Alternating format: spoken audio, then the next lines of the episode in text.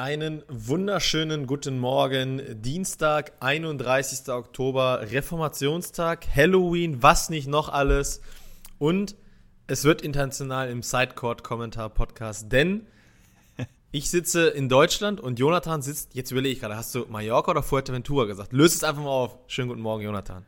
So, du hättest drauf kommen können, weil äh, wir haben das erste Mal nicht die gleiche Uhrzeit. Das bedeutet, dass ich nicht auf Mallorca sein kann, weil das ist noch dieselbe Zeitzone. Ich Stimmt. bin auf Fuerteventura, genau. Bin die Woche Stimmt. im Urlaub, genieße nochmal ein bisschen Wärme und Sonnenschein und äh, freue mich, dass ich dem, dem ja, regnerischen und kalten November in Deutschland nochmal entrinnen konnte und so ein bisschen auftanken konnte, bevor es dann in den langen Winter geht. Erzähl, wie viel Grad hat man gerade so auf Fuerteventura? Oh, super angenehme 20 bis in der Spitze dann irgendwie mal 25. Ähm, aber ja, also, also sehr Sonne, angenehm. Ein bisschen Wind, wirklich okay. besser geht's fast nicht und einfach sehr angenehm. Okay. Hast um du denn alle, schon deutsche Zuhörer mal so ein bisschen neidisch zu machen? Hast du denn schon deutsche Beachvolleyballer gespottet, die vielleicht gerade Trainingslager auf Fuerteventura machen? Äh, nee, ich glaube, dafür ist es die falsche Jahreszeit. Ich habe noch niemanden entdeckt, ähm, aber das muss ja nicht heißen, dass nicht noch jemand kommt. Ich, aber ich glaube, dadurch, dass äh, die FAWB ja die Saison auf fast zwölfeinhalb Monate gestreckt hat, ähm, ist gar nicht mehr so viel Zeit für, für Trainingslager zwischendurch. Ähm, genau, deshalb. Aber mal schauen. Bestimmt ja. wird sich hier im, im Laufe des Winters noch irgendwie einfinden, auf den, zumindest mal auf den Kanaren. Und ansonsten ist ja auch Teneriffa ganz beliebt bei, bei vielen Teams, auch europäischen Teams. Und äh, ja, wird mit Sicherheit ein beliebtes Ziel bleiben. Wahrscheinlich verständlich. Ja, auf jeden Fall. Also ich glaube, was die Bedingungen angeht, ist das hier schon ähm, nah an der Perfektion und dadurch, dass es dann das ganze Jahr über fast äh, sich so hält, ist es schon ein Träumchen. Sehr gut. Äh, und weil wir Überleitung ja so gut können und dann ja schon so ein bisschen über Sonne und Beachvolleyball gesprochen haben, bleiben wir einfach gleich im Beachvolleyball und äh, starten rein mit Rück- und Vorschau äh, unserer Jungs und äh, Mädels im Sand. Ähm, wir hatten ein Turnier in der zurückliegenden Woche, ähm, das Challenger Future, jetzt bin ich gerade überlegt. Future ist es. Genau. Future auf Mallorca, Future genau. Ähm, da waren ja drei deutsche Teams am Start und eben in unserer Vorbesprechung habe ich so gesagt, ja, viel war es jetzt nicht, worüber wir reden können. Ne? ja, ich, ich habe auch zwischenzeitlich immer wieder gesucht nach, ähm, nach einem Livestream. Ich meine, ab Halbfinale ist es dann immer so, dass die Future-Turniere übertragen wurden. Irgendwie zwischenzeitlich dachte ich oder wähnte ich mich da irgendwas entdeckt zu haben, dass ich, äh, dass man über Eurovolley hätte was schauen können habe mich da versucht, ein bisschen durchzuklicken, bin nicht fündig geworden, äh, habe es dann leider aufgeben müssen. Und wir haben euch letzte Woche eigentlich vier Teams versprochen, am Ende sind es dann nur drei geworden, weil, ähm, ich habe mir immer noch Heldnissen aufgeschrieben, was natürlich Blödsinn, also Momme Lorenz und Hennes Nissen, die ursprünglich auch gemeldet waren, dann doch nicht gespielt haben, ähm, sich weiter vorbereiten auf die U21-Weltmeisterschaft in Thailand, die dann in ja, knapp zwei Wochen sein wird.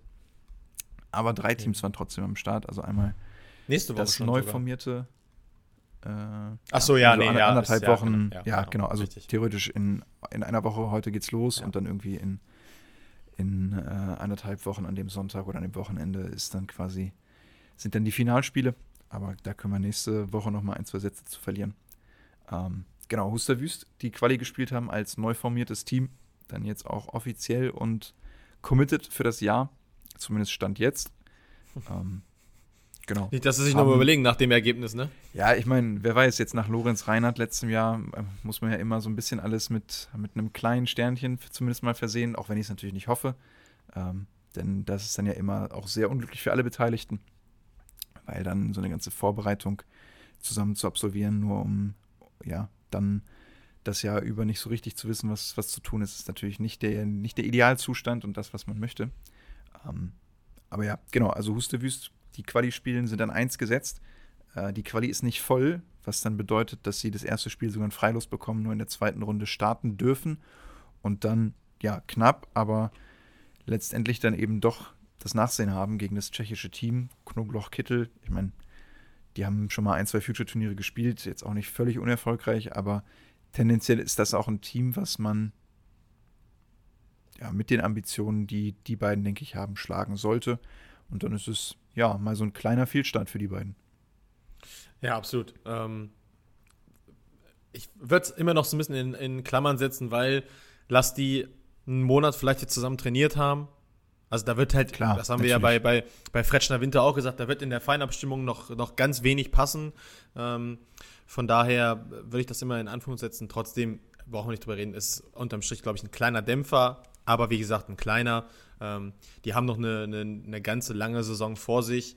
Ähm, aber ja, ich denke mal, gib denen ein bisschen Zeit, lass die jetzt über die, über die Wintermonate sich ein bisschen finden und dann vielleicht Anfang des neuen Jahres ähm, mit, mit anderen Turnieren starten, dann, dann können wir da, glaube ich, schon ein bisschen mehr erwarten. Ich bin sehr gespannt drauf. Wir haben letzte Woche schon übersprochen, zwei Linkshänder ist eine, ist eine spannende Kombination. Ähm, ich habe jetzt auch gelesen, ja, ob, ob Louis so gut mit dem Zuspiel von Philipp klarkommen wird, äh, ja, wird man auch, auch, sehen. Von daher, ähm, ja, ist eine, ist eine spannende Konstellation. Ähm, kann, glaube ich, richtig gut werden. Kann aber auch, ja, also auch in die Hose gehen natürlich, ne? Also, aber ja, für viele Teams, glaube ich, so gerade in diesem, ich nenne es jetzt mal After Nationalteam-Status, also so die so nah dran sind. Ich glaube, da ist gerade bei vielen tendenziell egal, was sie machen, weil ja, es wird sich eh alles Richtung 2028 äh, orientieren und ähm, dann kann man jetzt auch noch mal ein bisschen, ein bisschen ausprobieren. Von daher, ja. Schauen wir mal, was wird. Was wird? Ja, ähm, du sprichst es an. Ich, ich würde jetzt auch die nicht direkt nach dem ersten Turnier und erstem Spiel ja auch dann effektiv in eine Krise reden wollen. Nein, Trotzdem nein. Schaut man da drauf und denkt sich, hm, okay, sollte jetzt nicht der, nicht der regelmäßige Dauerzustand werden bei den beiden. Ähm, du hast es angesprochen, ich bin auch ebenso gespannt wie du, was mit den beiden das Jahr über so passiert, wie die sich entwickeln. Äh, bin auch ein bisschen gespannt, wie es vielleicht mit denen auf der deutschen Tour aussehen wird, weil ich glaube, dass es viele Teams gibt, die ja auch schwierig tatsächlich für die werden können, wenn ich jetzt mal nur so an die Ponys denke oder auch Küber und Stadi aus dem letzten Jahr, ohne jetzt natürlich zu wissen, ob die nächstes Jahr noch zusammen spielen, ja. was ja im Moment auch ein bisschen fraglich ist. Aber ähm, da sind ja dann noch ein paar Teams auch auf der deutschen Tour unterwegs, die mit nicht ganz so vielen internationalen Ambitionen spielen, die trotzdem ja auch ein sehr gutes Niveau haben. Und da bin ich gespannt, wie, wie gut dann Philipp Huster und Louis Wüster auch dagegenhalten können, wie schnell sie dann eben auch ein Stück weit zueinander finden. Ja, absolut. Bin ich auch sehr gespannt drauf. Ähm, können wir uns aber, denke ich, auch freuen darauf. Kann, also wie gesagt, kann, find, also ist für mich gerade wirklich so richtig 50-50 offen, in welche Richtung das geht. Ja, sehe ich, seh ich ähnlich. Also, ja. ich glaube, ich würde vielleicht noch eher ein bisschen optimistischer da drauf blicken und glauben, dass die beiden einfach individuell auch gut genug sind, um da zueinander zu finden. Ähm, ja. Aber klar, also du hast natürlich viel, was passt. Du hast einen hohen Blocker, der das auch in diesem Element schon sehr gut macht. Ähm, natürlich auch da noch trotzdem noch Entwicklungspotenzial hat, aber schon jetzt auf einem, auf einem sehr soliden Niveau ist, ähm, auch was sein eigenes Sideout angeht. Klar, du hast es angesprochen, das Zuspiel ist dann eben was, wo, wo Louis dann gerade auch als kleiner und sprunggewaltiger Spieler ein paar Probleme bekommen könnte, aber mal schauen. Wir werden das mit Sicherheit weiter verfolgen und da äh, ja. das ein oder andere Spiel auf jeden Fall uns von ihnen noch anschauen. Zwei weitere Teams waren noch da, äh, die auch Hauptfeld gespielt haben und gesetzt waren. Einmal Bennett Ponywatz mit Simon Kulzer, äh, die auch ein unverhofft kurzes Turnier hatten, ähm, verlieren beide Gruppenspiele, wenn auch denkbar knapp, in drei Sätzen. Also konnten sich da nicht durchsetzen. Ähm, und die Sagis haben ein Spiel mehr, was sie absolvieren dürfen, weil sie dann das zweite Gruppenspiel gewinnen. Nee, andersrum, gewinnen das erste Gruppenspiel, verlieren das Gruppenfinale. Nee, ähm, war das? Sind dann, Achso, doch, ja, doch, schon. Ja. Genau, also schlagen, schlagen die Quali-Gegner von Philipp Huster und Louis Wüst in, in zwei Sätzen und verlieren dann das Gruppenfinale gegen die Spanier, gegen die Huerta-Brüder. Ähm, und müssen dann in der, in der Zwischenrunde, in der Runde der zwölf, letzten zwölf, gegen Friedel Huber antreten und verlieren das Spiel auch in, in drei Sätzen. Und dann steht da eben am Ende auch wieder ein neunter Platz. Ich meine, das ist jetzt, glaube ich, eins der Future-Turniere, die dann schon noch eher besser besetzt sind, wenn ich da so drauf schaue. Die, die Letten, also Samoilovs Medins, die sich ja ähm, ja. Nee, Samoilovs, Samoilovs. Genau, also das ursprüngliche Team war ja dann Samoilovs Medins, ja. die sich äh, zum Ende der Saison quasi jetzt getrennt haben und gesagt haben, okay, ähm, wir beenden quasi unsere Karrieren oder beenden äh, das Teamkonstrukt und ähm, Alex Samoilovs, der sich dann mit seinem Bruder zusammengetan hat, das Future gespielt hat und auch Janis Medins, der sich einen anderen lettischen Partner gesucht hat, mit dem gespielt hat. Ähm, also die zwei Teams, die ja auch gar nicht so schlecht sind, Hammerberg-Berger, die österreichischen Youngsters, die da auch mit rumgelaufen sind, auch die Huerta-Brüder, die, die da bei ihrem Heimturnier unterwegs waren. Also war jetzt nicht das schlecht besetzteste, äh, besetzteste Future, ähm, was da auf Mallorca gespielt wurde. Trotzdem, ja, so neunter Platz für, für die Sagis ist, glaube ich, auch nicht so, mit die so richtig glücklich und zufrieden sind. Und ähm, ich gehe auch fest davon aus, dass die zu so einem Future-Turnier fahren mit, ja, was heißt dem Anspruch, aber zumindest der Hoffnung, irgendwie regelmäßig vielleicht auch mal irgendwie so ein Halbfinale zu spielen, um Medaillen mitzuspielen. Absolut. Oder sonst, wenn es auch mal nicht klappt, dann eben einen fünften Platz. Ähm, der neunte tut dann ja schon so ein kleines bisschen weh, würde ich sagen. Ja, also würde ich komplett so unterschreiben. Ich würde auch sagen, dass die mit dem Anspruch losfahren, so mindestens, glaube ich, immer Fünfter und halt, wenn möglich und wenn alles passt, natürlich gerne immer besser. Aber ich glaube, mit dem Neunten werden die nicht zufrieden sein. Ähm, auch wenn das, wie gesagt, was du gesagt hast, ein besser besetztes Turnier war. Aber ähm, und dass die auch gegen Friedel Huber verlieren können, das finde ich jetzt auch keine Schande. Aber trotzdem werden die am Ende nicht zufrieden aus dem Turnier rausgehen. Ne? Das ist einfach, glaube ich, dann ein anderes Anspruchdenken. Aber hatten jetzt ja auch eine, eine etwas längere Pause. Ich glaube, das war das erste Turnier seit Timdorf von den beiden, meine ich. Die waren danach nicht nochmal aktiv. Ne? Wer weiß, vielleicht bist du auch ein bisschen aus dem Rhythmus raus. Ähm, von daher. Klar. Ja, gerade. Auch kein Beinbruch. Gerade bei dieser Off-Season, die ich jetzt mal so trotzdem nennen würde, auch wenn natürlich Turniere gespielt werden, geht es ja dann, werden nochmal viele Schwerpunkte gesetzt, gerade auch in, in Witten, wenn es dann nochmal vielleicht auch in Richtung Krafttraining geht und man dann nicht in hundertprozentiger Wettkampfform ist. Deswegen ist das alles so ein bisschen ja, mit Vorsicht zu genießen. Da braucht man jetzt nichts überinterpretieren, aber ähm, natürlich ist es trotzdem schade, dass dann bei so einem Turnier nicht irgendwie doch vielleicht noch ein bisschen mehr drin ist. Ja, das stimmt. Ja, wir können auch nach vorne blicken, denn äh, es findet ein Challenger-Turnier in China, in genauer gesagt, ich würde jetzt einfach mal Haiku aussprechen. Keine Ahnung, ob es richtig ist, aber wird schon passen, denke ich mal. äh, ansonsten, alle Chinesen tut es mir leid, äh, dass ich irgendwie was Falsches erzählt habe. Und da spielen auch zwei deutsche Teams mit. Äh, bei den Frauen ähm, spielen Sandra Ettlinger und Carla Borger, also die vor kurzem Jahr in Goa Silber geholt haben. Und auch äh, Leo Kürzinger und Lea Kunst sind wieder mit am Start, also zwei deutsche Teams, die da die, die Fahnen vertreten werden, die im 16er Hauptfeld auch gesetzt sind, also äh, keine, keine Quali spielen müssen oder sowas. Heißt, ähm, drei Spiele sind gesichert, wenn ich richtig äh, informiert bin, glaube ich. Ne? Da müssten jetzt ja quasi, es müssten Zwei ja 24. Sind's. Zwei sind es? Ja. Genau, also du darfst trotzdem das, das letzte Gruppenspiel nicht verlieren und als Dritter rutscht man dann eventuell in diese, in diese Zwischenrunde, also bei den Challenger-Turnieren. Ja, okay. Dieses ein bisschen verkappte System, dass quasi Ach, dann ja, die stimmt. zwei besten Gruppendritten ja. äh, ins Achtelfinale kommen, ähm, während die vier schlechteren Gruppendritten nochmal eine Zwischenrunde ausspielen müssen. Okay, ja, dann. Aber ja, ähm, genau. Ja, aber auch das Turnier ist gar nicht so schlecht besetzt. Da sind die Brasilianerinnen Carol Barbera. Ähm, ja, die spielen, glaube ich, jedes Turnier. Also. ja. gibt ähm, dann nichts, auch, wo die, wo die nicht da sind. Esme Böbner, Zoe Verger-Depré, ähm, Anouk Verger-Depré und Joanna Meda sind auch mit dabei. Ähm, Sarah Pevin, Molly McBain. Ähm, aber warum sollten äh, Sandra Ittlinger und Carla Borger nicht äh, wieder ein gutes Turnier spielen, wenn sie sich in so einen kleinen Flow spielen, wie sie es auch äh, in Indien gemacht haben. Ähm, für Leo Kürzinger und Lea Kunz wird es, glaube ich, darum gehen, die Leistung wieder ein bisschen zu stabilisieren. Ähm, da war ja Indien jetzt nicht unbedingt der, der Bringer oder der Burner. Ähm, ja, du, also du sprichst es an, beide Teams so ein bisschen mit umgekehrten Voraussetzungen, mit denen sie, mit denen sie ins Turnier starten. Klar, Borger Ettlinger, die sich jetzt so langsam wieder in Form gespielt haben über, über die letzten Turniere, wenn man jetzt auch an die, an die WM denkt, wo natürlich das Ergebnis dann ja nicht überragend aussieht, aber die Leistung doch sehr ansprechend war.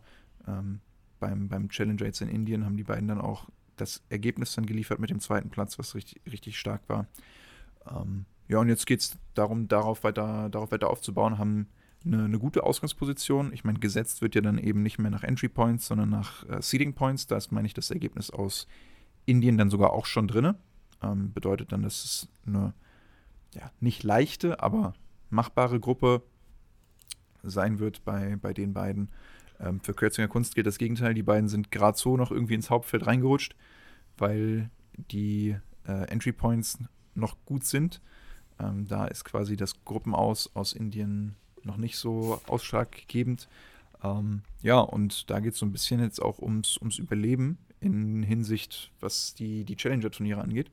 Also da wäre, wäre so ein, zumindest mal ein Sieg, um, um sich irgendwie so ein drittes Spiel zu erkämpfen ähm, und eine Zwischenrunde vielleicht sogar ein Achtelfinale zu erreichen. Ähm, das wäre jetzt auf jeden Fall mal wichtig. Ähm, du hast angesprochen, es ist ordentlich besetzt, trotzdem, also in der Spitze ordentlich besetzt, trotzdem ist äh, das Turnier bei weitem nicht voll. Also die Quali ist bei den Frauen nicht mal zur Hälfte gefüllt, auch bei den Männern sind einige Plätze leer. Ähm, ja, äh, bei einem Challenger-Turnier dann schon fast ein bisschen befremdlich, auch wenn es jetzt natürlich dann irgendwann Anfang November ist, mit Sicherheit auch für europäische und äh, Teams aus Brasilien und USA mit Reisekosten verbunden ist, die nicht jeder tragen möchte. Aber ähm, ja, wenn man überlegt, dass sogar schon Turniere abgesagt wurden, auf den Malediven fällt mir eins ein, was, was hätte stattfinden sollen. Und ich meine, also ein zweites gab es auch noch, wobei ich jetzt nicht mehr genau weiß, wo das geplant war. Ähm, ja. Oder wo man bis zum Finale nur drei Spiele hatte oder zwei. ja gut, das waren ja dann so ein paar Future-Turniere ja. im, im Sommer, gerade dann auch die, das in Afrika, ähm, wo währenddessen dann irgendwie viel auch innerhalb Europas stattfindet, viele parallele Turniere, deswegen würde ich das nochmal, oder auch nationale, nationale Ausscheidungen oder Titelkämpfe sogar, die dann parallel irgendwie stattgefunden haben. Deswegen ist das so ein bisschen außen vor. Aber ich meine, im Grunde genommen, jetzt im Moment gibt es ja parallel nichts. Das bedeutet also entweder man spielt die Turniere oder befindet sich so ein bisschen in der Saisonpause oder im Trainingslager oder wie auch immer. Dass dann so ein Turnier nicht voll wird, wo es im Zweifelsfall dann eben auch für so ein frühes Quali aus ja schon gut Punkte gibt. Ja, muss man dann eben mal so, so zur Kenntnis nehmen. Ja, das stimmt. Es gibt äh, noch etwas zu berichten äh, aus der Beachvolleyball-Welt, denn es wurden ähm, die Beachvolleyballer des Jahres ausgezeichnet und äh, ich weiß nicht, wie ich es jetzt nett formuliere. Clemens Wickler ist Beachvolleyballer des Jahres geworden, ist tendenziell natürlich immer eine gute Wahl. Er ist deutscher Meister geworden. Sie haben ähm, gute Elite-Turniere gespielt. Ich würde behaupten, EM und W. EM war gut, WM war okay. Ich hätte tatsächlich aber dieses Jahr gesagt, dieses Jahr hätte Beachvolleyballer des Jahres Nils Ehlers werden müssen. Dein Guest dazu. Ja, er wäre er wäre, glaube ich, der weniger umstrittene Take in Beachvolleyball Deutschland. Hm. Jetzt, wenn man mal, ich meine, ich, der Award wird ja vom Volleyball-Magazin vergeben und gekürt. Die Leser stimmen ab. Gut, äh, ich kann jetzt ehrlicherweise sagen, ich habe nicht abgestimmt. Ich weiß jetzt nicht, wie hoch die Beteiligung da aussieht und ähm, was dann quasi ja, das Publikum ist, die dafür abstimmt. Ähm, ist ja immer so eine Sache bei Publikumspreisen. Ich meine, welche, also die Filmpreise sind ja auch, es gibt die Golden Globes und die Oscars. Eine davon ist ein Publikumspreis und dann gibt es Jurypreise mit auch ähm, Goldener Palme in Venedig oder Berlinale oder irgendwie sowas. Also das ist ja dann auch immer die Frage, so was ist einem mehr wert, ne? Ähm, eine, vermeintliche, eine vermeintliche Jury, die Experten auf dem Gebiet sind oder ähm, die breite Masse, die dann mit ihrer, mit ihrer Geldbörse entscheidet und dann ja, sich Filme anschauen oder eben nicht. Ähm, ich finde, es ist so ein bisschen schade, weil die Strahlkraft des Awards dann auch ein Stück weit darunter leidet, dass es jedes Jahr dieselben trifft, weil sie die im Zweifelsfall natürlich dann besten sind, aber nicht notwendigerweise das beste Jahr hatten oder ähm, ja. dann so ein bisschen ja, ja, Kein, kein besonders gutes Jahr hatten, sondern eben, du hast es so ein bisschen angedeutet, vielleicht durchschnittlich bis gut. Ne? Ich ähm, auch sagen, das ist, glaube ich, jetzt übertrieben zu sagen, dass Clemens Wickler kein gutes Jahr gespielt hat. Er wird halt immer noch mal deutscher Meister, ist jetzt sechsfacher deutscher Meister, wenn ich richtig informiert bin, glaube ich. Ne? Ich glaube, er hat sechste Titel dieses Jahr geholt. Ähm, tendenziell ist er immer eine gute Wahl, einfach weil er ein Weltklasse-Beachvolleyballer ist. Natürlich, ja. Vor, ich sage aber vor dem Hintergrund, was man, dass man weiß, was er spielen kann. Und wenn man dann daneben legt, was Nils Ehlers dieses Jahr gespielt hat, wäre für mich Nils Ehlers dieses Jahr die bessere Wahl gewesen. Nils hat, finde ich, in der Entwicklung einen richtig großen Schritt dieses Jahr gemacht. Ja. Ich würde, also ich würde sagen, prozentual hat Nils dieses Jahr ein paar mehr Spiele Clemens im Rucksack gehabt, tatsächlich sogar. Also im Rucksack ist jetzt sehr übertrieben formuliert, aber ich glaube, man, man weiß nicht mehr, also da waren schon einige Spiele dabei, da hat auch Clemens mal gestruggelt, wo man vielleicht letztes Jahr noch gesagt hat, ja, letztes Jahr hat Clemens immer Nils so ein bisschen mit, mit durchgewuppt, in Anführungsstrichen, ne, und deswegen hätte ich einfach gesagt, so, das ist dann, also, ne, es kann nur einer von diesen beiden sein, da führt, finde ich, keinen Weg dran vorbei, ähm, und dann wäre dieses Jahr für mich halt Nils einfach leicht vorne gewesen, weil er für mich eine, eine, bessere Entwicklung genommen hat und ein besseres Jahr gespielt hat, weil man eben weiß, was Clemens spielen kann. Und der war dieses Jahr, finde ich, nicht auf seinem absoluten Peak. Was natürlich ja. auch nicht immer sein kann, aber wenn man halt weiß, was er spielen kann, finde ich, hätte es Nils mehr verdient gehabt. Ja, würde ich so, sogar mitgehen. Ähm, Gerade auch die auf internationaler Ebene, klar vergisst man dann schnell, wenn man, du hast es jetzt aufgezählt, EM und WM, vergisst man dann schnell, dass die beiden auch trotzdem bei zwei Elite-Turnieren waren es dann, glaube ich, eine Medaille geholt haben. Einmal noch früh im Jahr, eine, eine Bronzemedaille, meine ich, war es ja in. Waren beide, glaube ich, sehr früh. Mexiko und Brasilien und dann in Paris haben sie nochmal jetzt, Ach, jetzt ja, Silber stimmt, geholt genau. vor kurzem. Ja, ja, genau. Ähm, deswegen, klar, wenn es jetzt rein nach Leistung geht, dann äh, führt kein Weg an entweder Clemens oder Nils vorbei. Ja. Ähm, aber ja, deswegen finde ich tatsächlich ganz, ganz angenehm auch eben die, die Awards dann über, über die German Beach Tour vergeben werden, weil die dann eben nochmal so ein bisschen vielschichtiger, breiter gefächert sind und das dann im Zweifelsfall auch so mal, nochmal ein paar Kategorien mehr schaffen, um dann eben auch andere Spieler und auch Spielerinnen natürlich irgendwie zu würdigen, die auch ein, ein sehr gutes Jahr hatten, nur eben vielleicht nicht ähm, unangefochten der oder die Beste in Deutschland sind. Aber so mit dem, was du gerade aufgezählt hast, ich finde auch, wenn man jetzt den Entwicklungsschritt von jetzt berücksichtigt und auch wie stark er sein Zeitort gehalten hat, gerade auf internationalem Top-Niveau, aber auch im Blog sehr präsent geworden ist, finde ich, hätte man da auf jeden Fall mal drüber nachdenken können. Ja, äh, auf Frauenseite, um das einmal das Bild vollständig zu machen, ist es Laura Ludwig geworden. Da finde ich, ist das eventuell noch so ein bisschen fragwürdiger. Ähm, weil da ja dann durchaus noch ein bisschen mehr Auswahlmöglichkeit gerade auf internationalem Top-Niveau auch ist. Ich weiß jetzt nicht, was da so, so ausschlaggebend war. Natürlich ist, Am Ende ist die, das die, die bekannteste Persönlichkeit und größte Persönlichkeit im, im Beachvolleyball-Kosmos, im deutschen ja, Beachvolleyball-Kosmos und natürlich aber das ist ja, das ist ja bekannt. Aber das ist ja kein ausschlaggebender Punkt. Also das ist ja genau, genau. Dieses, das ist ja, sorry, dass ich jetzt wieder dieses Thema reinbringe, das ist genau das Ding, warum wird der Ballon d'Or an Messi vergeben? Ja, weil er halt Weltmeister wird und weil er halt die größte PR-Maschine und Kampagne ist. So. Sorry, aber also natürlich ist der Weltmeistertitel als, also er hatte meinst einen du, Guest. Meinst du nicht, dass er den bekommen hat, weil er in der MLS so viele Tore geschossen hat? Weiß ich jetzt nicht, ob ich sportliche Wertigkeit, aber nein. So, und deswegen meine ich halt einfach nur so, natürlich hat, also nochmal, oder erstmal Chapeau, wie sich Laura Ludwig mit drei, vier Kindern. Drei, glaube ich, ne? Nicht zwei? Also. Zwei? Okay. wenn ich ne, also auf jeden Fall. Wenn ich keine nach, verfasst habe, also. Nach Schwanger, also nach mindestens zweimaliger Schwangerschaft ja. so in die Weltspitze. Klar, sie ist noch nicht in den, in den Top Ten vielleicht wieder drin, aber wie sie sich wieder zurückgearbeitet hat, absolut aller Ehren wert. Chapeau ziehe ich meinen Hut vor. Am Ende ist es ein Fünfter bei der EM und zwei Fünfte bei dem Elite oder ein Fünfter. Oh, ich, ich weiß so genau, so, so, genau nicht im Kopf. Ne? Äh, und, und jetzt einfach nur mal ein paar, ja. Und jetzt einfach nur mal ganz schnell deutsche Meisterin, mindestens einmal Bronze Elite. Und äh, jetzt weiß ich nicht genau, wie EM und WM waren. Senja Tillmann, sorry, wäre der bessere Pick gewesen. Ja, ich meine, die beiden haben so oft auch nicht gegeneinander gespielt dieses Jahr, dadurch, dass auf der deutschen Tour beide Teams jetzt nicht so oft zu sehen waren. Also Sinja und Svenja dann immerhin noch ein, zweimal, äh, Laura und Luisa meine ich gar nicht. Ähm, auch, bei der, auch bei den deutschen Meisterschaften äh, haben sie ja leider dann sich dagegen entschieden anzutreten. Ja, ich meine, es gab dann das eine, eine Duell quasi dann bei der EM, was Luisa und Laura dann auch für sich entschieden haben.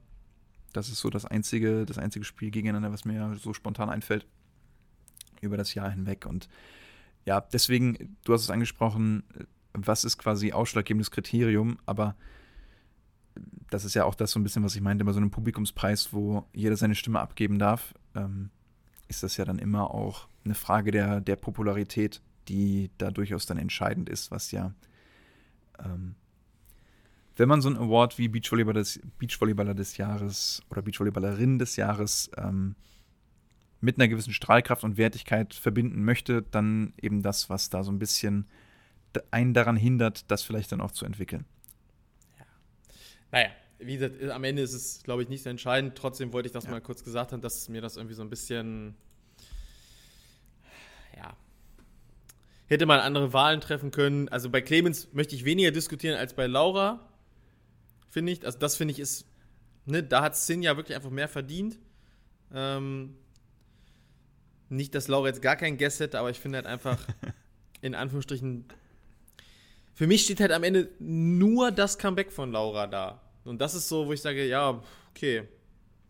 Das, ob, das, ob man das jetzt so sportlich so hochhängen muss, aber naja. Die Einführungszeichen bei deinem Nur hat man gerade nicht gesehen, deswegen ja. äh, liefere ich sie quasi einmal verbal ja. nach. Nicht, dass du dafür Danke. dann nochmal irgendwie von irgendeinem wütenden Zuhörer, der äh, ich weiß gar nicht, ob man mehrfach abstimmen kann, aber der auf jeden Fall seine Stimme und die aller seiner Bekannten auch noch für Laura Ludwig abgegeben hat, sich da irgendwie angegriffen fühlt. Aber ja, Schreibt mir einfach ich denke, gerne. damit, damit äh, können wir das Ding dann auch erstmal ja. zumachen. Ja. Ähm, ja, genau. Also Beachvolleyballer des Jahres Laura Ludwig und Clemens Wickler zum ja. wievielten Mal auch immer. Aber Laura zum 13. oder 12. Mal, meine ich, glaube ich. Okay.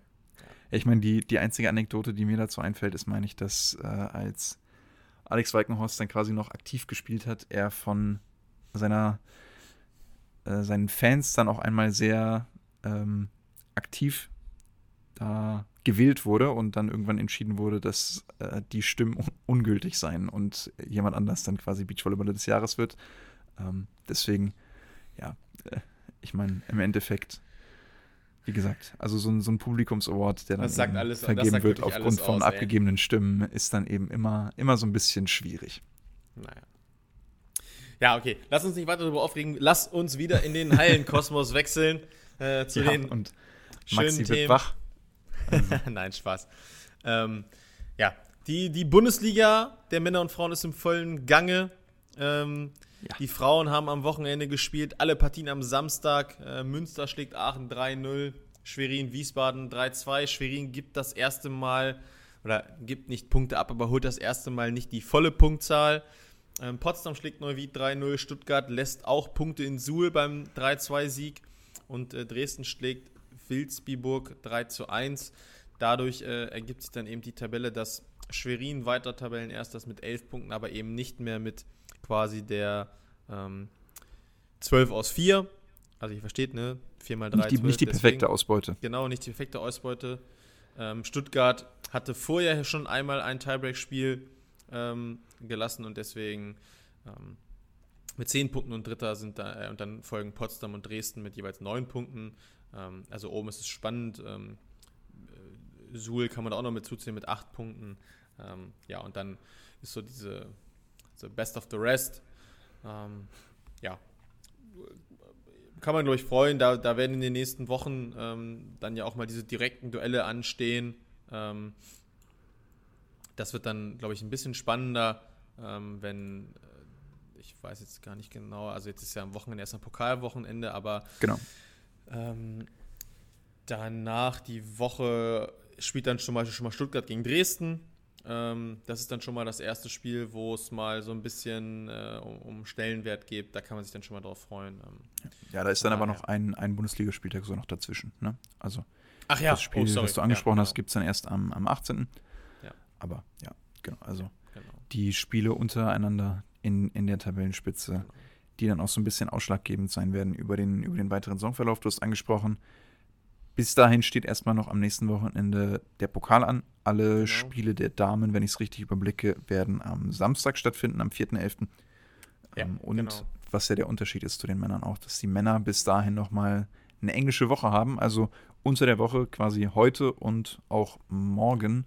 Und Donnerstag noch ein Bundes Und Donnerstag auch, okay. Also genau, ein Spiel noch am Donnerstag, genau.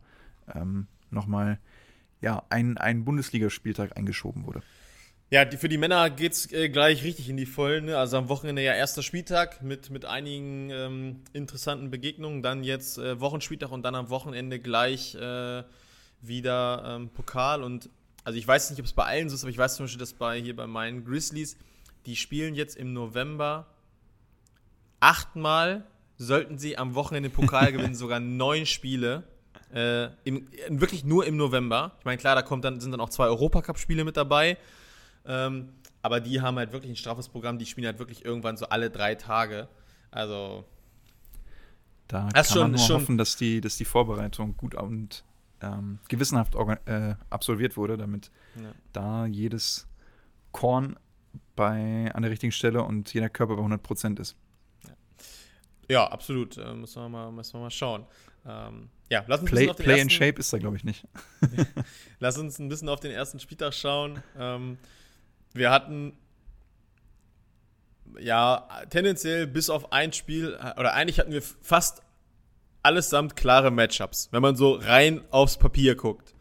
Da war am, zum einen Freitag Lüneburg gegen KW, geht am Ende 3-0 aus, ist eine klare Sache.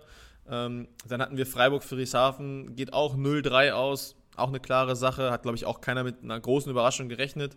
Ähm, am Sonntag Düren gegen Haching 3-1, da ist schon die, die erste Überraschung, dass Düren irgendwie zu Hause einen Satz abgibt, aber da sieht man, dass die vielleicht auch noch nicht so weit sind. Ähm, dann hat am Samstag Karlsruhe gegen Herrsching gespielt. Ich glaube, da war das tendenziell mit größte Überraschungspotenzial drin. Also da haben, glaube ich, viele gedacht, oh, Karlsruhe nach dem guten Bounce House Cup, können die vielleicht was, was reißen zu Hause? Ja, Gerade auch, weil, weil Herrsching ja nicht mit Bestbesetzung und vollem Anzug angetreten ist beim Bounce House Cup. Genau. Und jetzt erst zum Ligastart dann quasi einmal mit Erik Burgreff und auch Philipp John. Ja. Deswegen war das vorher, glaube ich, so das größte Fragezeichen. Ich hatte es auch einmal dann in unserer Folge letzte Woche angesprochen, dass das so das Spiel ist, wo ich am gespanntesten drauf schaue. Ja. Genau. Ähm, am Ende macht es Herrsching dann halt relativ souverän. Der erste ist sehr klar zu 15. Danach werden die Sätze ein bisschen enger. Karlsruhe gewinnt dann 25, 23 und danach sind es äh, zu 22 und zu 21. Ähm, aber unter dem Strich ähm, ja, hat man schon gemerkt, dass Herrsching dann eben mit Philipp John, mit Erik Burggräf ähm, dann nochmal eine andere, eine andere Klasse ähm, aufs Parkett bringen kann. Ähm, wenn man da auch sieht, Philipp John geht am Ende 47 Prozent, kriegt 30 Bälle, das ist schon eine gute Quote. Ähm, auch Maya Ula, äh, Mittelblocker aus Gießen, geht 47 Prozent ähm, und holt sich drei Blocks. Das, das ist schon eine gute Performance. Ähm, ja, von daher äh, war dann am Ende vielleicht das doch engste Matchup, äh, das Duell Berlin gegen Gießen. Freitag, das Eröffnungsspiel sozusagen, ähm, wurde ja so deklariert. Ähm, ich war in Berlin vor Ort, habe es mir angeguckt. Ähm, und ja, ich war ja so, letzten Samstag gab es Halbfinale beim Bounce House Cup. Berlin hat einen Aufschlag getroffen, hat 3-0 gewonnen und ja, am Ende waren es irgendwie, weiß nicht, 20, 19 und 22 die Sätze und gefühlt hat es sich aber angefühlt nach 15, 15 und 15. Ähm, und dann war so mein Gedanke, hm, ja gut, jetzt fahren wir nach Berlin oder jetzt fahren die Grizzlies nach Berlin. Eigene Halle, hm, dann irgendwie macht es schon unter der Woche die Runde so, ja, 5.000 bis 6.000 Zuschauer ja, das wird sich Berlin sicherlich nicht nehmen lassen. Die werden da ein schönes 3-0 zum Auftakt machen. Die werden den Aufschlag in eigener Halle treffen. Naja, dann kommen wir da in die Halle. Volleyballtempel, also nochmal absolute Empfehlung. Wer noch nie in Berlin in der Max-Schmeling-Halle zum Volleyball war, bitte macht es einfach mal. Sucht euch halt irgendwie so ein Spiel Lüneburg, Düren, Friedrichshafen, Gießen, vielleicht auch Hersching aus. Ich würde jetzt ne, nicht böse gemeint der anderen Mannschaften gegenüber, aber ich glaube, da kommen dann einfach eher mal 4, 5, 6.000, dann ist es eine andere Stimmung. Und dann einfach mal genießen. Das ist wirklich Ne, also da selbst die Gießener waren nach dem Spiel sehr beeindruckt, haben zu Recht gesagt, ja, das ist der, das ist Deutschlands Volleyballtempel. Ähm, und dann hat es das Spiel natürlich auch hergegeben. Und da muss man sagen, das haben die, da haben die Gießener dann viel mit, mit äh, zugetragen. Ähm, sie holen sich den ersten Satz, weil sie halt eben überragend aufschlagen, eine, eine richtig gute Feldabwehr spielen und ähm, auch, äh, auch im Angriff wirklich überragend spielen. Ähm, wir haben in der Vorbesprechung geguckt, ähm, Giesens neuer Diagonalangreifer Mitch Ai geht am Ende mit ähm, 47 Prozent bei 49 Bällen. Also der hat fünf, fast 50 Angriffe über vier Sätze geschlagen, äh, macht 23 Punkte, holt sich auch vier Blocks, ähm, wird dann nur getoppt von äh, Nehemiah Mote, der sich, glaube ich, irgendwie dann auch so, ich weiß nicht, fünf oder sechs in einem Satz fast holt. Der hat vorher, glaube ich, gefühlt nichts geblockt und holt sich dann, ich weiß nicht, ob es der dritte oder vierte war, wo er sich dann irgendwie so fünf oder sechs holt. Ähm, ja, also der erste ist sehr klar für, für Gießen. Oh, das ist sehr klar, ist übertrieben. er war zwischenzeitlich sehr klar. Am Ende kämpft sich Berlin ein bisschen rein. Ähm, dann holt sich Berlin den zweiten und dritten und dann denkst du, das nimmt so alles seinen Lauf und dann wird äh, der, der vierte zu einem absoluten Krimi. Am Ende 29, 27 mit, glaube ich, zwei Satzbällen für Gießen und dann drei Matchbällen für Berlin und der vierte müsste es dann, dritte, vierte, ich weiß nicht mehr, müsste es dann gewesen sein. Ähm, also Gießen schrammt da haarscharf an einem Punkt vorbei. Ähm, und Berlin wurde das erste Mal schon so richtig gefordert. Ähm, ja, die, ich ich habe immer so gesagt, wenn man, wenn man so irgendwie was rausziehen will, die Gießen haben es schon mal geschafft, dass Tobi Krieg äh, in Satz 2 ausgewechselt wurde. ne? Immerhin ja deutscher Nationalspieler, Olympiateilnehmer oder Olympionike sozusagen. Ähm, ja, also die, Berlin hat schon nachgedacht, das muss man einfach sagen. Ne? Die haben dann natürlich mit äh, Timo Tamer einfach nochmal einen reinschmeißen können, der dann im zweiten Satz, meine ich, zum Ende des Satzes, glaube ich, einen Punkt und zwei Asse schlägt und damit den Satz halt dicht, ma dicht macht. Ähm, der kommt auch am Ende auf drei Blocks, also Berlin kommt auf 13 Blocks. Auch schon wieder, also klar, schon, zieh, schon eine ganze Menge. Ja. Zieh die sieben von Mote ab, dann sind es auch nur sechs aber trotzdem sind 13 halt einfach ein phänomenaler Wert und halt 10 kommen da alleine von zwei Mittelblockern. Ja. Ähm, ja. Ja, ich mein, am Ende ist es. Wenn, wenn du das damit zusammenzählst, auch die acht Asse stechen ja auch nochmal heraus. Ja, du hast gesagt, ja. Berlin hat gut aufgeschlagen und dafür Druck gemacht. Zählst du das jetzt mal mit den Blocks alleine nochmal zusammen? Ja. Äh, bist du schon bei über 20, das auf vier Sätze verteilt sind, im Durchschnitt fünf Punkte pro Satz, die, die du dir einfach mal mit äh, direkten Breaks und schnellen Punkten so erarbeitest. Äh, das ist dann eben schon was, wo man sagt, okay, diese individuelle Klasse, die Berlin dann aufs Parkett bringt, führt nicht nur uns, sondern eben auch viele andere dazu zu sagen, okay, die werden, wenn sie nicht wollen, diese Saison wahrscheinlich nicht zu schlagen sein und überhaupt so nah an einem Punktgewinn dran zu sein. Und das in Berlin, ja. finde ich, ist schon fast diese Sensation für, für die Grizzlies aus Gießen. Absolut, absolut. Ähm, es haben auch ein paar haben gesagt, ja, also lass Berlin mal aus, jetzt vielleicht nicht so gut reinkommen. Ja, genau. aber wie oft wird das vorkommen? So, lass, also ich gehe auch immer noch den Pick mit erster Spieltag, die werden auch vor heimischer Kulisse, werden die ein Stück nervös sein manchmal. Das glaubt man vielleicht nicht, aber auch für die ist Saisonauftakt. Ich habe nach dem Spiel dann kurz mit Ruben Schott gesprochen. Der hat auch gesagt, ey, das ist so phänomenal. Berlin spielt wie viele Jahre in der Bundesliga, ist wie viel Mal deutscher Meister und die kommen trotzdem zum Saisonauftakt über 6000 Zuschauer. Also am Ende ja. waren es irgendwie 6,5, glaube ich. So, natürlich sind die auch ein bisschen nervös. Es sind auch nur Menschen und auch nur Sportler, für die so etwas einfach besonders ist. Und äh, natürlich hat Tobi Krieg letztes Jahr in Italien wahrscheinlich auch vor manchmal 6000 oder mehr gespielt. Aber viele von denen haben wahrscheinlich noch nie vor 6000 gespielt. Der, der Gießener, also der Gießener neue Diagonale, Mitch Ai aus Belgien, der meinte, das meiste, was ich waren zweieinhalb. Da kommen ja, ja. noch mal da kommen noch mal 4000 Zuschauer drauf. Natürlich bist du da nervös. So, und äh, als Gießen, du hattest ja nichts zu verlieren. Von daher, so, für die war es tendenziell erstmal einfach. Natürlich musst du dann deine Leistung bringen. Ähm, aber ja, am Ende siehst du Berlin einfach outstanding.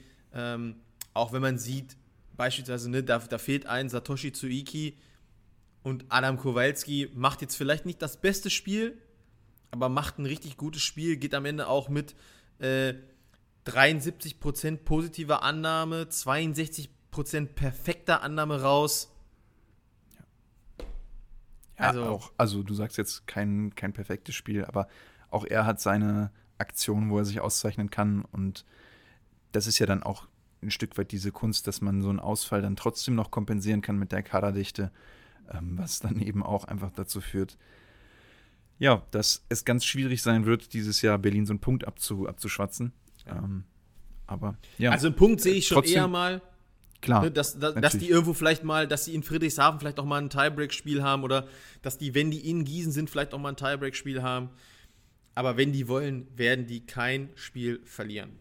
Bleibe ich dabei. Und das werde ich euch von mir aus auch jede Woche jetzt sagen.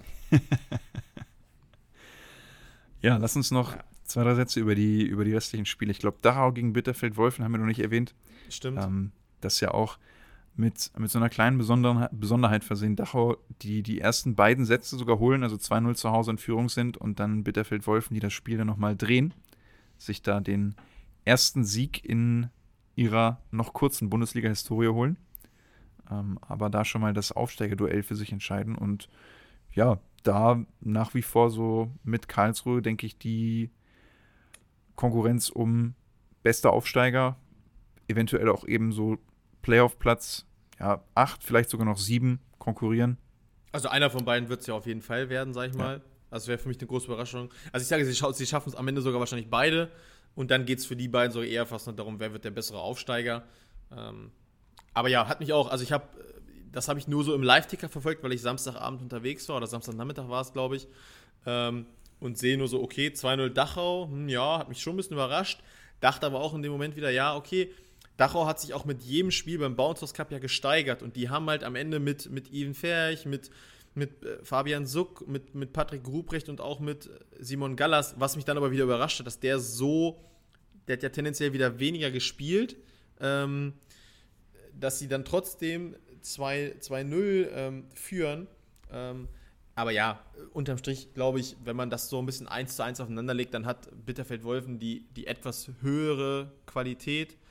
Ähm, sieht man dann auch am Ende so ein bisschen an den Werten, wenn man guckt, äh, da, da Eric, Christopher, Viskitis äh, geht am Ende, klar, hat irgendwie nur 14 Bälle, ist bei 57 Prozent, aber ähm, der spätere MVP, Logan House, der ist, hat auch 40 Bälle, hat über 50 Prozent Quote. Das ist auch schon ein sehr, sehr guter Wert. Ähm, ja, also, ne, das ist schon gut auch. Auch Julian Hoyer, ähm, der am Ende bei über 50 oder bei 50 Prozent genau ist. Also die haben schon, haben schon eine gute Leistung gezeigt, haben vielleicht auch ein bisschen gebraucht, okay, ne, das ist nochmal was anderes. So, du fährst tendenziell in diesem Spiel schon als leichter Favorit nach Dachau. So, ne, dann äh, liebe Grüße an hier den Berliner Podcast äh, Feinherb und Spritzig. Die haben das ja letzte Woche auch mal so ein bisschen äh, aufgeschlüsselt in ihrer Saisonvorschau.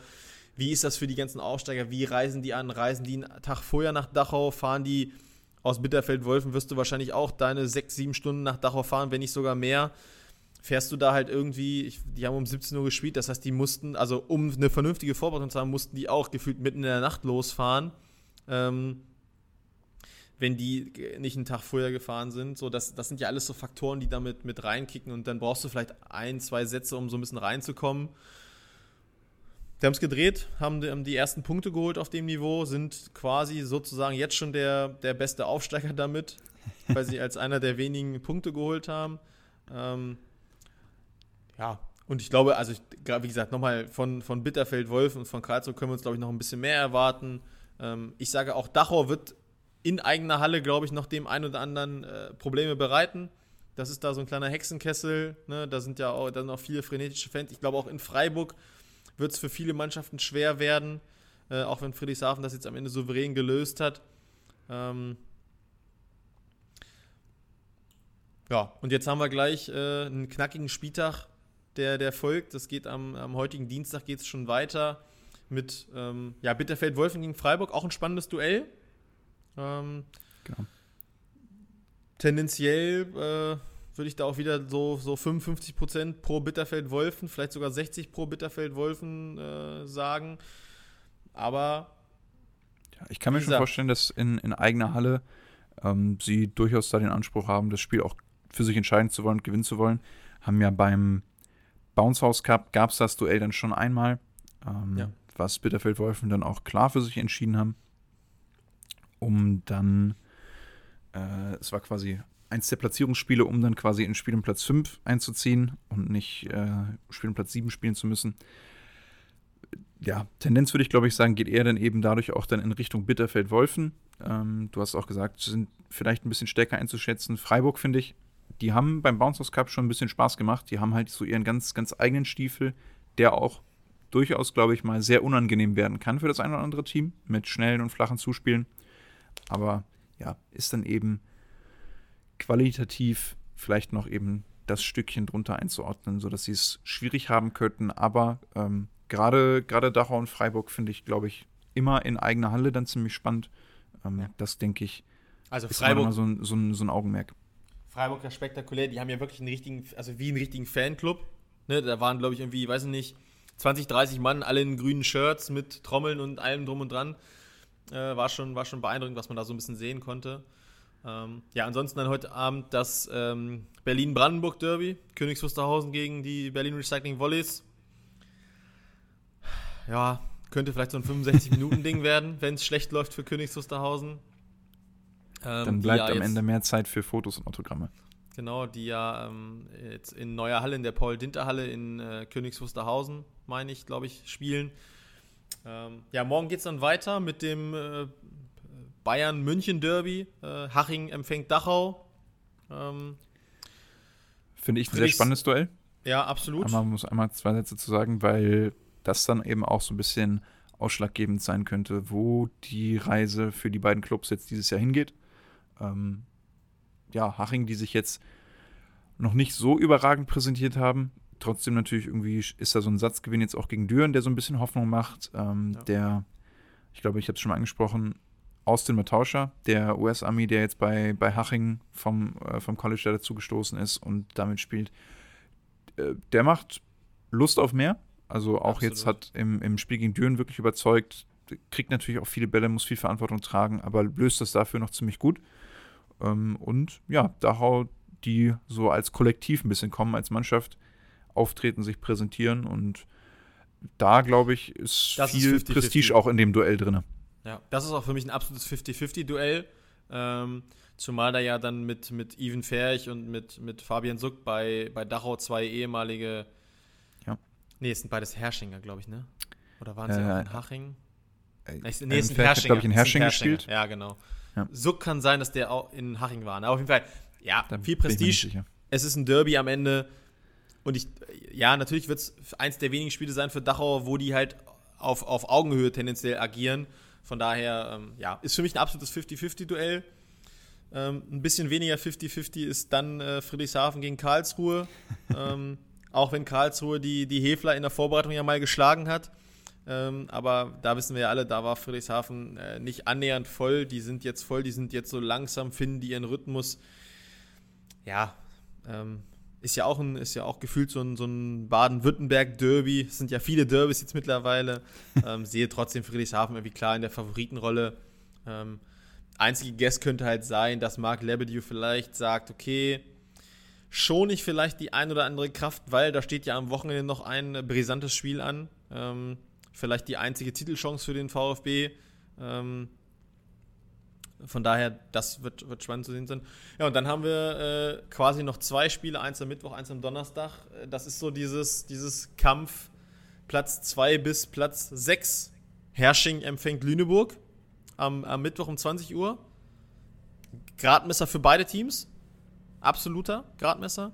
Ja. Und am Donnerstag folgt dann auch Düren gegen Gießen, auch ein absoluter Gradmesser für beide Teams. Düren, ähm, ja, struggelig reingekommen, hat dann, haben zumindest die Pflichtaufgabe Haching jetzt gelöst. Gießen mit einem mit guten Start, mit Platz 3 beim Bounce House Cup und äh, guten Start in Berlin. Aber Angenommen, Düren gewinnt beispielsweise das Spiel und ja. äh, lass auch Hersching das Spiel gewinnen, dann hast du schon die ersten kleinen Überraschungen. Dann steht Gießen schon mal mit, mit null Punkten nach zwei Spielen da. Dann also, kannst du dir von einem tollen Start und einer großartigen Vorbereitung mit vielen Vorschusslorbeeren auch nichts kaufen. Genau. Ähm, also da wird es eben darum gehen, gerade auch für, für Gießen dann abzuliefern und ja. so ein bisschen auf das auch aufzubauen, was sie sich jetzt an, ich habe es gerade eben gesagt, Vorschusslorbeeren oder so ein bisschen an ja, ähm, Lobhudelei, die sie jetzt vielleicht auch im Vorfeld dann erarbeitet haben, ähm, um darauf aufzubauen und das jetzt auch nicht dann eben ähm, ja, un, un, ähm, unrewarded oder unbelohnt zu lassen. Ja, absolut. Ja. Ja, auch, auch Hersching-Lüneburg ist, glaube ich, so das Spiel, was ich noch ein bisschen, ein bisschen ähm, glatter oder äh, ausgeglichener sehe ähm, Hersching, die zu Hause spielen, die vielleicht auch ja von dem einen oder anderen auch so mit einem Auge betrachtet wird. Okay, da ist viel zusammengeblieben, was, was den Kader angeht. Potenziell dann auch eben mit ein, zwei Verstärkungen. Lüneburg, die viel umbauen und umstellen mussten ne, ähm, in die Saison. Du hast es angesprochen, das ist so ein bisschen dieser, dieser Kampf. Okay, Platz zwei, vielleicht dann auch eher Platz drei, je nachdem, wie schnell Friedrichshafen dann so seine Flughöhe erreicht. Ja. Ähm, aber äh, in jedem Fall dann auch richtungsweisende Spiele, die mit Sicherheit wichtig werden. Und davon hast du ja in, in nur Hin- und Rückrunde ohne Zwischenrunde dieses Jahr dann eben nicht ganz so viele. Ja, das stimmt. Ja, ähm, und interessant ist da dann halt eben auch, dass ähm, natürlich, was ich eben schon angesagt habe, Friedrichshafen, die haben äh, das pechlos, nenne ich es jetzt mal, gezogen, weil am Wochenende geht es dann weiter mit, mit Pokal. Ähm, haben ja schon angekündigt bei den Frauen, bei den Männern auch. Ähm, am Samstag, ich sag mal, die verhältnismäßigen, klaren Duelle sind ähm, ja, Mondorf-Düren, ähm, Kriftel gegen Freiburg und Gotha gegen Königs Wusterhausen. Wobei ich sage, Gotha und Königs Wusterhausen, das ist, glaube ich, auch wieder fast ein 50-50-Duell. Ja, da, also da steht dann schon wieder viel auf dem Spiel auch für Königs Wusterhausen. Die starten mit minus sechs Punkten in die Bundesliga-Saison genau. und da schauen auch schon ein paar Augen so argwöhnisch drauf und sagen, okay, die müssen überhaupt erstmal auf Null oder positiv kommen, ja. ähm, weil die Chancen, Punkte zu holen, für die auch rar gesät sind. Und dann jetzt in, in einem Pokal-Achtelfinale gegen einen der äh, Landespokalsieger sind es, glaube ich, die, die sich dann äh, in, der, in der Qualifikation dann nochmal gegen, gegeneinander ähm, ja. Regional, ausspielen. Region, wer Regionalpokalsieger heißt es. Aber okay, ja. ja. Ich lerne noch aber dafür habe ich die hier. Also, ähm, genau. Und als eine der vier Mannschaften, ja, Königs Wusterhausen quasi da noch mit einem mit einem vermeintlich glücklichen Los, dass sie eines der schwächeren Teams eventuell dann abbekommen. Ja. Aber dann eben auch mit der Option oder mit der äh, Gefahr, sich da bisschen zu blamieren. Und letztes Jahr war es, glaube ich, Schweig, die sich, die sich in so einer Pokalrunde dann durchgesetzt haben gegen einen der, einen der Bundesligisten. Ich habe jetzt nicht mehr im ja, Kopf. Gegen Düren war es, glaube ich. Glaub ich.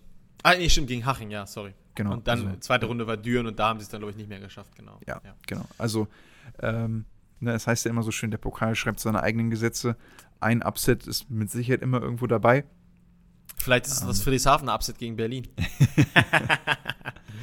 du, ja. also, warum nicht? Natürlich unmöglich, Un unmöglich ist, es nicht. Unmöglich ist es nicht, nein, nein, nein. Das stimmt, ähm, ja. Trotzdem ähm. würde, würde es mich auch sehr überraschen. Ähm, da gibt es, glaube ich, ein paar, paar engere Duelle die, die eher auf Augenhöhe stattfinden. Ich meine, Düren gegen Mondorf, Mondorf ja auch immer mal wieder mit, mit einzelnen Spielern, die dann auch mit bei Düren mittrainieren. Ähm, Nico Wegner ist jetzt, glaube ich, auch der von, von Mondorf nach Düren gewechselt ist, zum Beispiel. Ja, genau. Ähm, also die Teams, die da eng, eng verwoben sind. Ähm, und ansonsten gibt es auch da wieder das Duell Dachau-Bitterfeld-Wolfen. Also wie schon genau. am ersten Bundesligaspieltag, was auch in Dachau wieder stattfinden wird. Also äh, Bitterfeld-Wolf muss den, den, die Route nicht mehr aus dem Navi löschen, kann das direkt dann quasi letzte Ziele und dann ist es noch ganz oben dabei. Ähm, und ansonsten auch Lüneburg-Karlsruhe, finde ich, ein, hat das Potenzial, ein spannendes Spiel zu werden. Und natürlich der, der Klassiker, den wir dieses Jahr endlich auch dann wirklich sehen dürfen: Friedrichshafen gegen Berlin, nachdem Anna Grüne den ja schon letztes Jahr gezogen hat. Und nur aufgrund der, der Insolvenz von, von Frankfurt und dem Rückzug aus dem, aus dem Spielbetrieb ähm, ich glaube, in, genau, Insolvenz war es, glaube ich, nicht, ja, aber genau. Rückzug aus dem Spielbetrieb ähm, äh, von, von Frankfurt dann nochmal neu gelost werden musste. Also dieses Jahr bekommen wir endlich dann schon vermeintlich etwas zu früh das erste Rundenduell Friedrichshafen-Berlin, aber bedeutet natürlich auch, dass für alle anderen Teams, natürlich, wenn, wenn die Lose oder wenn die Auslosung stimmt, so ein Weg in so ein Pokalfinale möglich ist. Er ist auf jeden Fall, also er wird auf jeden Fall wesentlich leichter. Ne? Also da wird ja ein Titelfavorit wird ausscheiden. Und äh, wenn du danach Glück hast und vielleicht Berlin nicht im Viertelfinale oder Halbfinale kriegst, kannst du vielleicht mal Richtung Mannheim schielen. Und ich glaube tatsächlich, dass insgeheim bei vielen Vereinen, die nicht Berlin und Friedrichshafen heißen, dieses Jahr Mannheim, glaube ich, fast, also die werden alle auch auf die Liga schauen, aber dass Mannheim auch einen hohen Stellenwert genießt, weil du halt, also die Chance ist, glaube ich, groß wie lange nicht, ähm, da mal hinzufahren. Klar, und ich meine, der Termin steht fest, dritter, dritter. Äh, das meine ich, ist dann noch vor zumindest der Endphase der Playoffs. Ja, ohne da jetzt auch, weil meistens glaub, Ende, oder Anfang April dann erst die, die Finals ausgespielt werden, also innerhalb rela relativ kurzer Zeit dann ja auch alles, alles stattfindet. Und das ist natürlich für ja, nicht nur die meisten, sondern jeden Club ein absolutes Highlight. Das ist sogar vor man, Beginn man, der Playoffs. Okay. Achso, ja, also, also, vor Beginn der Playoffs noch. Letzter Spieltag ist 9. März. Ungefähr so das Wochenende. Ja, okay. Ja, gut. Da ist ja dann auch schon viel ähm, Ergebniskosmetik vielleicht dann auch schon gegen, gegen Ende der Bundesliga-Saison. Also äh, ja. klar kann es dann vielleicht auch nochmal ein paar wichtige Spiele geben, aber ähm, wenn dann so ein Pokalfinale ansteht, dann denke ich, hat das auch in jedem Fall Vorrang bei, bei vielen Mannschaften, die dann eben nicht Friedrichshafen und Berlin heißen. Und das steht ja dann eben schon fest, dass es eine Mannschaft sein wird, ja. die, die da in Mannheim auflaufen wird. Ja, ja auch die Frauen spielen im Pokal äh, der Vollständigkeit halber einmal die Begegnung. Ähm, auch da sind einige Zweitligisten dabei. Ähm, Stralsund spielt beispielsweise gegen Dresden, ähm, Borken gegen, gegen Stuttgart. Ähm, Eute gegen Schwerin, Konstanz gegen Suhl, Erfurt gegen Wiesbaden, ähm, Dingolfing gegen Aachen. Und dann sind es schon fast die, ja, die wahrscheinlich interessantesten Spiele, auch wenn ich sage, dass sie tendenziell eher in eine Richtung gehen könnten. Neuwied gegen Potsdam und Münster gegen Wilziburg, die, die Erstligaduelle. Ähm, allesamt am Samstag in der Zeit von 17 bis circa 19.30 werden die so alle äh, angepfiffen. Ähm, ja, sehe äh, tatsächlich im Pokal bei den Frauen weniger Upset-Potenzial, ähm, weil da irgendwie doch alles relativ klar ist. Ähm, Stuttgart, Schwerin, Suhl, sehe jetzt nicht, dass die irgendwie alle federn lassen im Pokal, glaube ich. Da, da, haben es die, äh, da haben es die Männer aus den unteren Ligen schon ein bisschen glücklicher getroffen. Ähm, also so Kriftel, tendenziell würde ich jetzt auch nicht sagen, dass die unbedingt eine Riesenchance haben, aber brauchen wir nicht drüber reden, dass es für die einfacher werden könnte, Freiburg zu schlagen, als wenn die beispielsweise Düren oder Lüneburg bekommen haben. Ähm, so Mondorf, Düren ist äh, tendenziell ein Derby, die kennen sich wahrscheinlich aus dem Training auch sehr gut. Sehe aber trotzdem nicht, dass Düren da irgendwie federn lässt. Das Einzige, was halt sein kann, die werden halt relativ kaputt sein, weil die halt Donnerstag vielleicht ein intensives, hartes Match gegen Gießen gehabt haben und dann am Samstag schon wieder ran müssen. Ähm, die Gießen haben es da halt einfacher, weil die dann erst am Sonntag spielen gegen Haching zu Hause. Aber ähm, ja. Also ein vollgepacktes Wochenende mit ganz viel Pokal-Action. Vorher könnt ihr euch dann jetzt noch die Tage die, die Liga anschauen. Ähm, und danach geht es dann ja so, so richtig in die Vollen mit, ich weiß nicht, also gefühlt bei den Männern fast jede Woche englische Woche irgendwie. Ähm, also wer sich Volleyball satt sehen will, der kann sich das auf jeden Fall. Ähm, Hinweis noch von meiner Seite ähm, für alle, die noch kein Dein-Abo haben, ähm, habt gehört, es soll sich lohnen, weil ihr könnt dann halt alles sehen. Wer es aber immer noch nicht möchte, dem sei zumindest ans Herz gelegt, ihr könnt ähm, zwei Spiele diese Woche sehen. Und zwar am Donnerstag auf YouTube, also for free, wenn ich richtig informiert bin, ähm, Düren gegen Gießen, Leckerbissen. Und Absoluter Banger, Samstagabend, 20 Uhr, VfB Friedrichshafen, Berlin Recycling Volleys, DVV-Pokal, Achtelfinale. Ähm, auch auf Dein Volleyball bei YouTube for free. Ähm, da könnt ihr ja auch das Spiel Berlin gegen Gießen, falls ihr irgendwie sagt, ihr, ihr müsst noch mal was sehen, äh, Real Life nochmal schauen. Ähm, von daher, also es gibt ein bisschen Volleyball for free. Ähm, und äh, ja, dann würde ich sagen, wir haben jetzt so perfekte 59 Minuten ähm, für unsere 60 Minuten Liebhaber und äh, dann ziehe ich es nicht weiter in die Länge. Wünsche euch eine gute Woche, viel Spaß und Jonathan, dir natürlich das letzte Wort und schöne, erholsame Tage weiterhin auf Fuerteventura. Vielen Dank dafür schon einmal. Ähm, genau, ich schließe mich nur deinen, deinen letzten Plugs an. Genau. Genießt oder holt euch dahin, genießt die, die Spiele. Es gibt viel zu sehen und auch wenn es noch natürlich noch irgendwie so ein paar Anlaufschwierigkeiten gibt, habt ein bisschen Geduld. Das wird sich mit Sicherheit noch alles finden.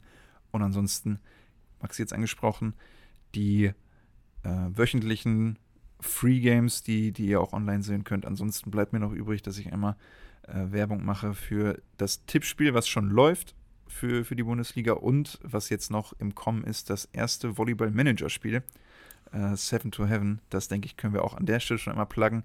Ähm, ich glaube, es gibt noch keinen fixen Starttermin, deswegen eventuell wird das in nächster Woche, können wir das mal ausführlicher besprechen und da ein bisschen mehr drauf eingehen. Das denke ich wird auch spannend dieses Jahr über, aber ähm, merkt euch das schon mal im Zweifelsfall vor und äh, dann wünsche auch ich euch eine schöne Woche und wir hören uns nächste Woche wieder. Bis dahin.